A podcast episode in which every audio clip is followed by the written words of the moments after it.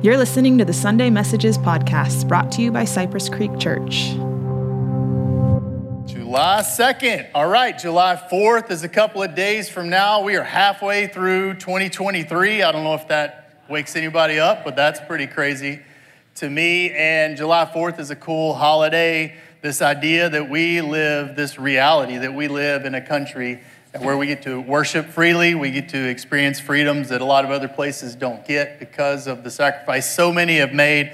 And uh, this, this celebration of independence is something worth spending a little time on on July 4th. So I hope you get a chance to do that. If you are back in the area here in Wimberley, come experience small town, nostalgic, old school July 4th parade. Really cool. Chance to get out there and see people in the community and hang out. Uh, so, thank you, Jesus, that we live in the United States of America. Thank you for the freedoms that we get to experience. Celebrate that every chance that you get. Thanks for being here on a holiday weekend and showing up. My name is Shawn. I'm, uh, man, I'm on staff here. I get to help out part time, and Jose is off in Uganda, so I get to be with you guys this morning. And I love this idea of talking about parables. I love stories. I love telling stories. I love listening to stories. I love that Jesus taught in parables, and I think it's important and fun to unpack those, and that's what we've been doing as we go through the summer. The one we're going to talk about today is going to give us some insight into this thing that Pastor Rob, who started, founded the church, and then Jose has carried on that you hear frequently if you've been here before at the start of a sermon where they say, Hey, we're a group of imperfect people being loved by and serving the only perfect Savior, the only perfect God. And uh, that's us. Well, it's fun to focus on the perfect God part, but we also sometimes need to think about the imperfect us part. And that's what we're going to do with the parable today. The reality is, we all have stuff, we all have issues. Okay, it just, it is. We live on earth, so we're going to have some issues. So, just to help out, if you came with somebody, I want you to turn to them and just say, hey, you have issues. Go ahead, just tell them, turn to them, say, you have issues. All right? That's good. That's that's good. I know. I know. This was your chance right there. Yeah. All right. All right, that's good. Okay, okay. Yeah, Max started defining Robin's issues. That's not what we're doing. We're just in general, you have it. We're not trying to outlay them all out right now, okay? just, we have issues. We do. We live in this crazy fallen world and we have issues. You may have personal stuff going on, personal issues, things like anxiety or depression or grief or loss or the reality that the stressors of life are just beating you up right now. It could be uh, not just personal, maybe you got relational issues, something in, in your marriage or in your dating or, or something in your parenting or somebody that you're in relationship with that's, that's struggling or hard. Maybe you have performance issues, like in the idea of we're not getting the work done that we want or accomplishing the things that we want through uh, you know using our gifting and, and work is really stressful or beating us up right now somewhere in some area of your life, my guess is you probably have issues because that's just how life works as humans. We are imperfect, which is a broad word and a safe word, but the reality is we could get really more specific on how flawed we are and how we fall short. The good news is, man, that's why Jesus came. He actually said in Mark, you know, that it's not the healthy that, that need doctor. You know, Jesus said that I came not for the healthy, but for the sick. I've not come to call the righteous, but sinners. That's the good news, you guys, is that Jesus came for us, those of us with issues. And uh, he wants to be a part of the healing in our life. And that's why he uses these stories, right? Because these stories, we find ourselves in the story, and there's application in the story for how we can make our life, life look different. That's my hope for today, that you walk out of here hearing something in this story that you can apply in your life. The other good thing about parables or stories is that there's usually multiple truths embedded in a story and multiple applications from those truths. You got stories in your family, right? We have a list of stories that I love from our family, and we get different truths from those. I got two over there that decided they wanted to climb a water tower one time. And it's a fun story in our family. They went up to the water tower, they climbed up to the top, and uh, it was peaceful and it was great. And I guess they felt closer to the Lord up there, probably something super spiritual. And uh, until the silence was interrupted by the sound of the sirens and the cop cars surrounding the water tower. And they, they thought, you know what we ought to do? We ought to just lay flat here and try to wait them out. Well, it turns out that the policeman in the air conditioned car had more time to wait than they did up on the top of that tower. So they ended up having to come down. They got arrested and taken to jail and uh, served their time in jail. And then they got out and called us and told us what had happened the next day. And uh, so we laughed about it, forgave them. And uh, man, we can get a lot of we can get a lot of truth out of that one story, right? I mean, there's there's consequences to your actions. Fun night in jail. Uh, man, there's forgiveness in, in the mistakes that we make or the things that we do. Sometimes we tell a story just to talk about adventure and how important adventure is to our family, but multiple truths, multiple applications from the same story. Well, it's the same way in the parables that Jesus teaches us. There's multiple truths and multiple applications. The first, uh, that we'll look at all three of the applications from this story, but it's in Luke uh, chapter 13, and it's verses 6 through 8. So it's a short little parable, but it's worth reading through word for word, and then we'll unpack it says, Then he told this parable. A man had a fig tree growing in his vineyard, and he went to look for fruit on it, but did not find any. So he said to the man who took care of the vineyard, For three years now I've been coming to look for fruit on this fig tree and haven't found any. Cut it down. Why should it use up the soil? Sir, the man replied, Leave it alone for one more year, and I'll dig around it and fertilize it. So you get the gist of the story. There's a guy who owns a vineyard. He's really ready to get some fruit all off of this tree. He goes to it for the third year in a row. It's not producing. He's tired of it. Cut it down. Let's get rid of this thing. Let's plant something new, not waste my soil anymore. And somebody intervenes, the caretaker, and says, No, wait. Let's give me another year. I'll dig around and then I'm going to fertilize it. There's some ingredients in this story. That's three ingredients that any issue or any problem you're facing are going to need if you want to get around it. If you've got something significant going on in your life that needs help or intervention, these three ingredients are critical. Time, it's going to need another year, is what the caretaker said. Truth, we're going to have to dig around and expose some things. And grace, I'm going to give you something you don't deserve from the outside, fertilize it. We'll unpack that further, but the reality is, like I said, multiple truths from that one passage. Three simple kind of things to draw from this. The first is that this was kind of written to the nation of Israel. And God was saying, Hey, in the old, I, have just pursued you so many times. Three years is not even a start to how much time God spent pursuing the nation of Israel. And yet they kept turning away from him. They weren't producing fruit. They weren't being righteous. They weren't living according to his laws and his commands. And so it's like part of him is just ready to get rid of this. I'm done with this. But yet there's another part of God, this patient part of God that says, you know what? I'm going to give you more time. So there's application there for the nation of Israel. You can draw some application to the United States if you want from there. It is different. I will tell you that God's promises to the nation of Israel are not the same as his promises to the nation of America. That was a specific group of people that he had set apart. Now, the beauty of it is he does bless the United States. I believe that. I believe he cares about us as a whole, but even more importantly, he cares about us as individuals. And that's the second application to that parable, right? Is that we, so many of us, have just ran from him for so long in our lives. And he's like, hey, I'll keep chasing you, but you know what? I'm getting tired of that. Maybe that's what Maybe that's what's going on in your life. You feel like God's, you're tired of running and He's tired of chasing you, and in steps the advocate. All of a sudden, Jesus says, Wait, don't give up on that person. Give me more time to pursue. There's application there in our personal salvation. I pray that if you've been running from God and He's been pursuing you and Jesus has been advocating for you, maybe this is your day where you're like, you know what? I'm just going to stop running and I'm going to turn to Jesus for healing and help and salvation. And there's a lot of us in the room that the third application applies for. And that is the idea that we, we maybe know God as our Savior. We know Jesus and we know what He's done in our life. And we just took communion to celebrate that. But the reality is there's more. Like we still have issues even with that going on.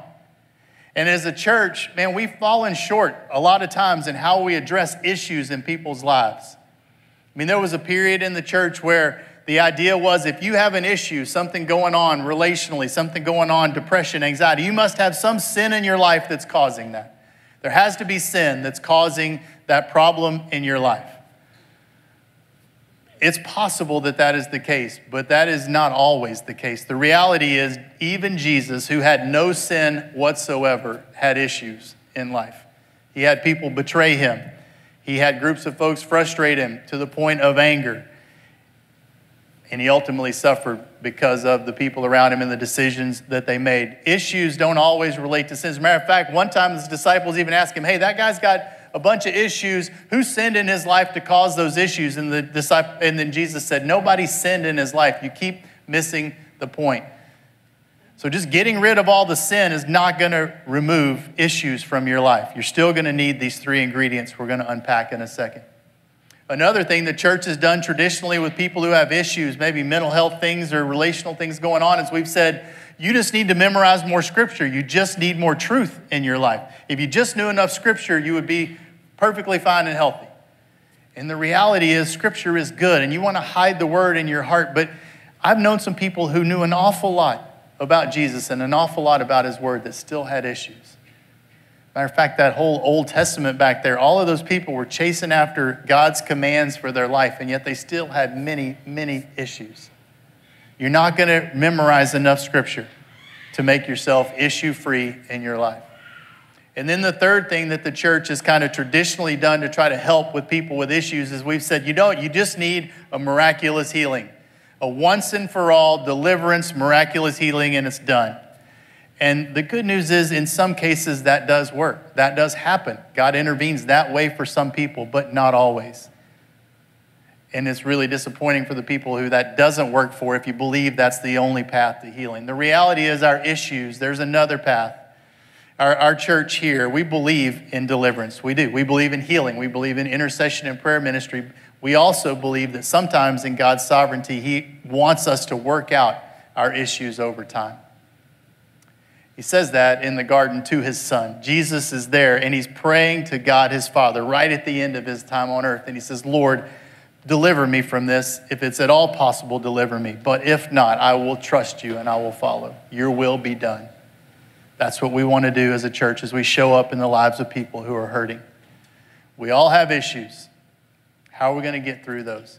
See, this process of getting through those issues is what kind of used to the church referred to in this fancy word called sanctification, right? It's this, it's this working out of your faith that's coming close to the Lord and being drawn to Him and being as close to God as you can and living out, employing His word in your life and doing His works in your life so that you can be set apart. That's what sanctification is.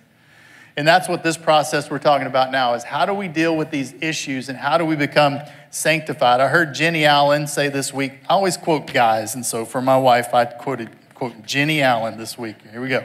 Not only does God draw you to himself to know him, but he also changes your life as you go. Walking with him is how it happens. When you are broken, mad, sad, happy, then you go to him. As you go to Him, the more He gives you insight, vision, hope, joy, friends, community, healing, and health. This is the process of sanctification, the walking it out. That's what the parable does. It helps us to understand how to do that. So I'll get them to pop that parable back up on the screen again. Luke chapter 13, and let's just unpack it for a couple of minutes. The first thing it says is a man had a fig tree growing in his vineyard and he went to look for fruit on it, but he did not find any.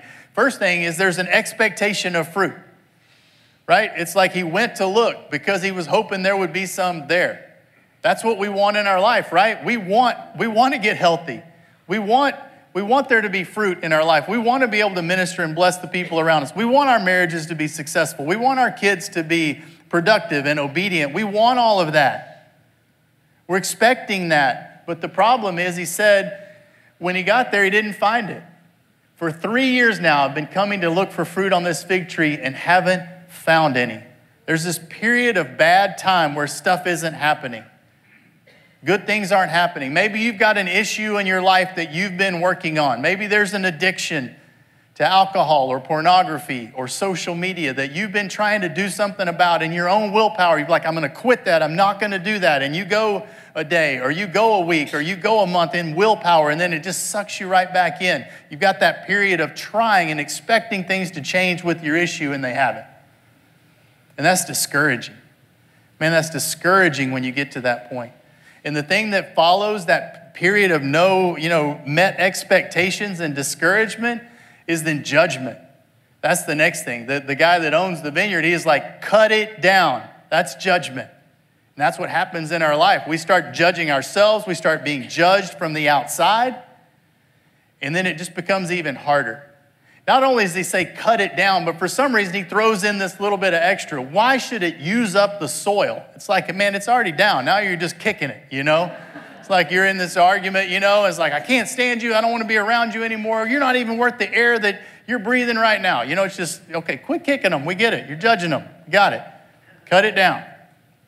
Judgment. There's two responses that we can have to being stuck and being judged two choices, and it's a major fork in the road. The first path is we can become hard hearted and we can become stubborn.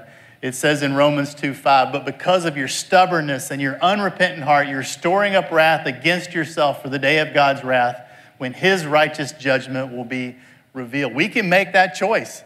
We can be like, this is, yeah, this is my issue, but you know what? That person's got doing stuff way worse than me. So I'm going to stick with it. Or you know what? I've tried to kick this and I can't. This is like, I'm like Paul. This is the thorn in my flesh that I can't get rid of and I'm just going to live with. You know, whatever we use to justify this hardened heart and this stubbornness that says, I'm not going to change. You can walk that path if you choose. Your issue will not go away. And your just acceptance of your issue and unwillingness to change will ultimately lead to more death in your life and in the people around you. There's another option and there's another path, though. And it's something the Bible calls godly sorrow. In uh, Corinthians, it says this, Second Corinthians Godly sorrow brings repentance that leads to salvation and leaves no regret, but worldly sorrow brings death. Worldly sorrow is us feeling pity, shame, sorry for ourselves, wallowing around in it. Well, I'm just terrible. I'm a loser. I'm no good. Nobody wants to be with me. I have no willpower. I'm just stuck in this. This is who I am. I'm just going to live with it. Life stinks. Oh, well. That leads to death. Godly sorrow is a broken repentance. It says, I can't do this on my own, and I want my life to look different. And I surrender myself, Lord, to you. So if you want healing, for your issue, the first thing you've got to decide is which of these paths do you want to walk out? And be honest with yourself. Which have you been walking out? Has it been the repentant, broken, godly sorrow? Or has it been the I pity myself, worldly sorrow, harden my heart, and become stubborn? So you make the choice. Let's say you make the godly choice, the godly sorrow path choice then, then you got to start being honest with yourself. You know, it says that we're supposed to confess our sins and own those because we all have them. We just all, well, we didn't actually admit to having issues, but we admitted to coming with somebody who has issues um, earlier. But let's just assume that they're right when they said to us, we have issues. If we have issues, we need to be okay with admitting it, right? And that's what it says in this verse in Romans. It says that, I think it's Romans. I'll wait for them to pop it up there. Yep. Nope. Nope. You had it, John. Keep going. I was wrong. It wasn't Romans. It was John. There it is, First John. If we claim to be without sin, we deceive ourselves and the truth is not in us. If we confess our sins, he is faithful and just and will forgive us our sins and purify us from all unrighteousness. If we claim we have not sinned, we make him out to be a liar and his word is not in us. So that's what the godly sorrow, we're repenting, we're with sin, we have it. Now we get to put these three ingredients in place. The first of the three ingredients is time. Time. If you want to heal an issue, if you want to change something in your life, it is going to take some time. It doesn't matter. I, I talked about addictions and big things. I can tell you it can be anything in your life. Give you a, a, a silly example, smaller example. I mean, don't say silly, smaller example. Our son Cody's got a hurt arm right now, hurt shoulder. He's been trying to battle back. He wants to throw the ball, football. He wants to play quarterback but his motion's gotten bad, his technique has gotten bad, and it's taken a lot of time. And I don't know how you do with time, but teenagers don't tend to do very well with time and healing. Looking at my buddy Hayes over there having to heal an injury. Time's hard, right? The, the time that you have to wait, that you have to sit. We're not good at that, are we? I mean, let's be honest. If, if, if you are super good and patient, let's say you're over here, and, and if you're maybe a little more instant gratification in, impatient, you're o- over here. So When I say one, two, three, shoot, when I say shoot, just point to where you fall. Are you really good with time and God's timing and waiting, or are you a little more impatient, instant gratification? All right, one, two, three, shoot. Point to where you are on that continuum. All right, we got a little bit of everybody in here, right? One of the things that you notice over time, it doesn't always have to happen, but if you spend your time around mature believers who have been Christians for a long time, who have walked closely with the Lord, they kind of tend to understand time a little better. They become a little more patient. Because God's timing, you guys, is just different than ours. It's not what we want. It says here in 2 Peter, forget this one, they don't forget this one thing. With the Lord, a day is like a thousand years. Well, it feels like that sometimes.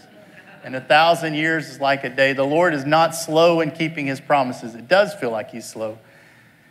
Instead, he is patient with you, not wanting anyone to perish, but everyone to come to repentance his timing looks very different than we want it to a lot of times. That's why there's scripture in there like Isaiah 40, 31, where it says, They that wait on the Lord will renew their strength. Maybe your issue is you're out of strength. Well, the frustrating thing probably is that the formula says that to get that back, you need to wait on the Lord. Those that wait on the Lord will renew their strength. They will rise up on wings as eagles. They will run and not grow weary. They will walk and not grow faint, something along those lines. This ability, if we wait, we're not very good at waiting, but man, that is exactly what the caretaker of the vineyard said. He said, Wait, don't cut it down. Give me a year. Psalm 46:10 says, Be still and know that I am God. That's a simple formula in number of words, but it's really complex to apply in our lives. Are you willing to be still and wait? Time is important. Now, you'll hear people say this silly little phrase like, time heals all wounds. That is not true. It doesn't. Time doesn't heal all wounds. Time by itself does not heal all wounds. Untended wounds tend to get worse over time. But time is a piece of the puzzle. So, what do we do during that time? Well, the, the caretaker said, You know what I'm going to do? I need to dig around. I need to expose the roots. I need to find out what's really going on that's keeping this tree from producing. That's a painful part of a process of change and healing, right? The digging around part, that's truth. That's the second ingredient. Sometimes we've got to be willing to do the deep digging to be exposed to truth in our life? What is it that's causing me to behave the way I am? What's causing this addiction in my life? What's causing my impatience? What is it that makes me keep having the same conflict over and over with my wife? Why am I not showing up as the dad I want? What's the truth? Somebody help reveal the truth. Dig around in here. And there are some bad counselors out there, you guys, who will let you come to them and never dig around to get to the root of what's going on. The why. Why? I, I get this is what I'm doing, but why? Help me get to the root. That's what that caretaker said. I'm not just going to throw more water at it. I'm going to dig around and figure out what's going on. We need truth in our lives. John 8 32 is a cool verse a lot of us like. It says, You'll know the truth, and the truth will set you free. That is awesome. But that actually only happens in the context of the verse before it, where it says, To the Jews, who had believed him, meaning us now, to us who are believing him, Jesus said, If you hold to my teachings, you are really my disciples. Then you will know the truth, and the truth will set you free. It's not just a matter of this miraculous truth setting us free, it's us knowing the truth, applying in our lives, walking it out. Then we will experience freedom from those issues. That's a process that takes time. So we need time, and we need truth, and we need a third ingredient. And that third ingredient is grace. See, in the parable, it says, not only am I going to dig around, then I'm going to fertilize it. Fertilize it means I'm going to give it something from the outside that it doesn't deserve and can't produce on its own. Grace is something from the outside you don't deserve, you can't produce on your own. We need grace in the healing process. We need people to come alongside us and say, hey, I know this isn't who you are made to be. I know it's not who you want to be. I love you and I'll walk beside you in this. I forgive you. I'll show you mercy. I will care. That's what God does in our life, and we need His grace as part of the healing process.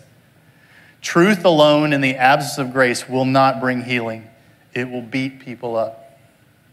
Grace alone in the absence of truth will not bring healing, It'll be really, it may feel good for a little bit, but it's not going to produce change. It's the combination of those things over time.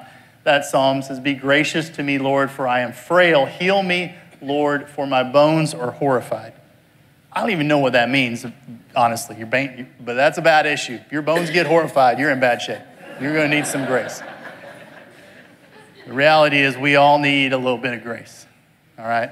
Here's the cool thing it's my soapbox. I got a couple minutes, so I'm going to jump on top of it for just a minute. This idea of grace and truth is so important in our lives. And it's so important in the gospel that in the very first chapter of John, Jesus is described as grace and truth twice. First in verse 14 and then in verse 17. In verse uh, 14, it actually says this The Word became flesh. You know that's referring to? Jesus and made his dwelling among us. We have seen his glory, that's Jesus again, the glory of the one and only Son, Jesus, who came from the Father, that was Jesus, full of grace and truth.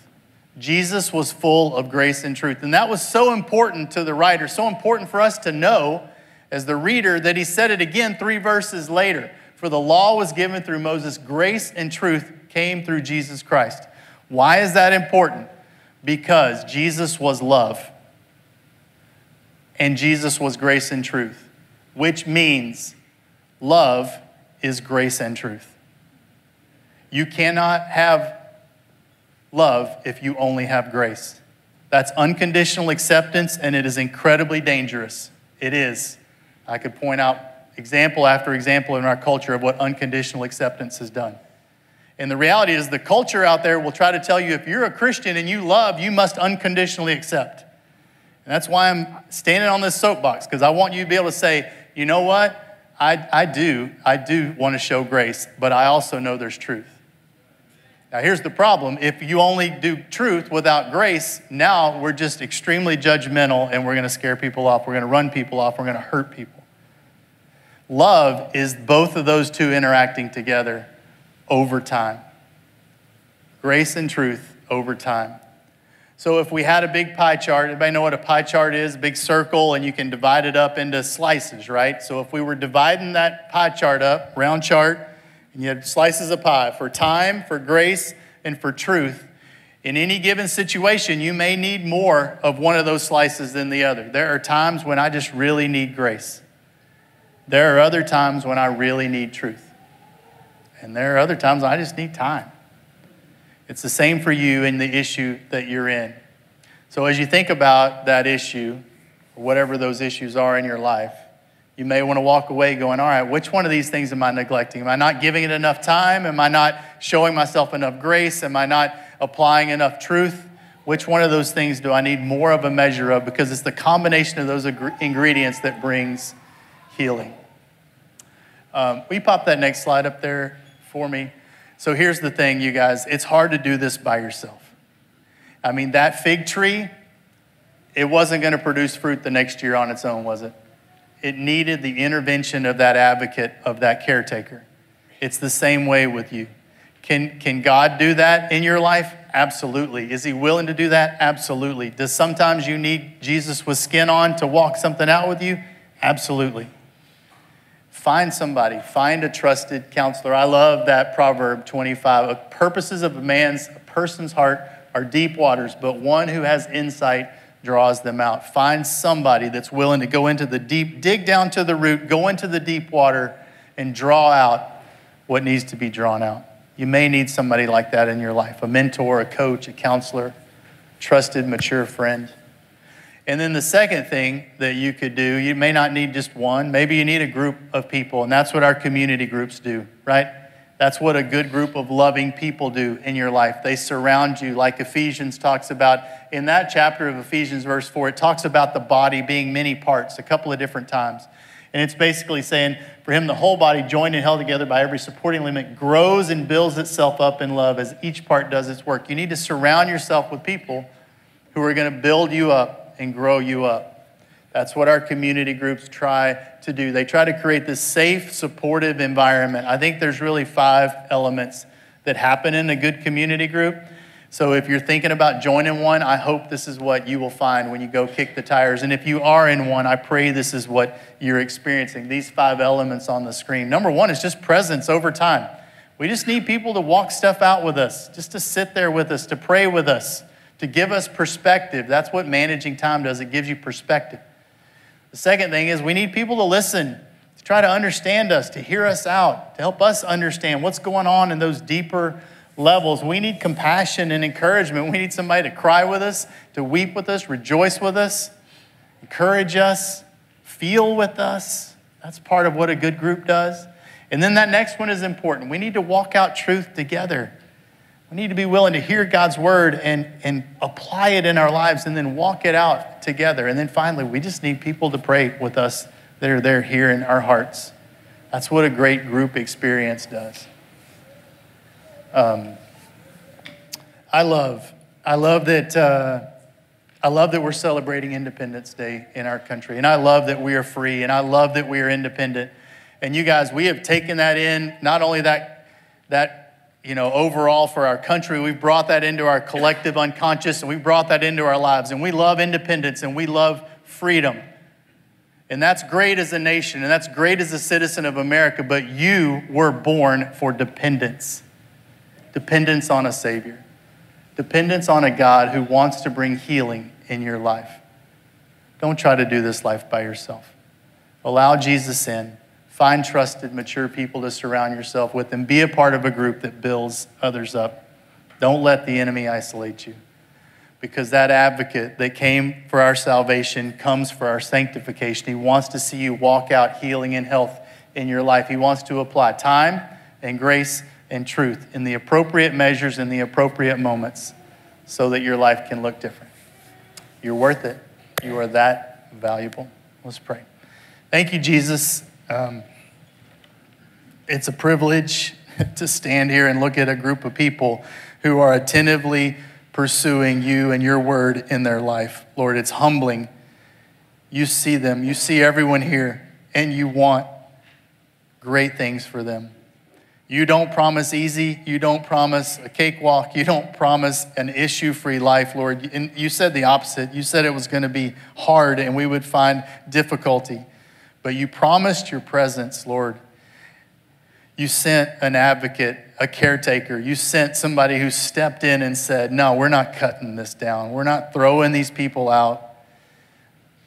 Jesus said, I am for them, I am with them, Lord, we want to experience the fullness of Jesus, his healing in our lives. We want to pursue him wholeheartedly. We will patiently allow your time in our lives as long as grace and truth are being applied in equal measure, appropriate measure.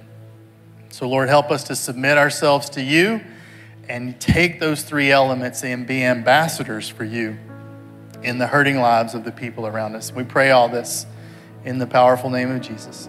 Amen.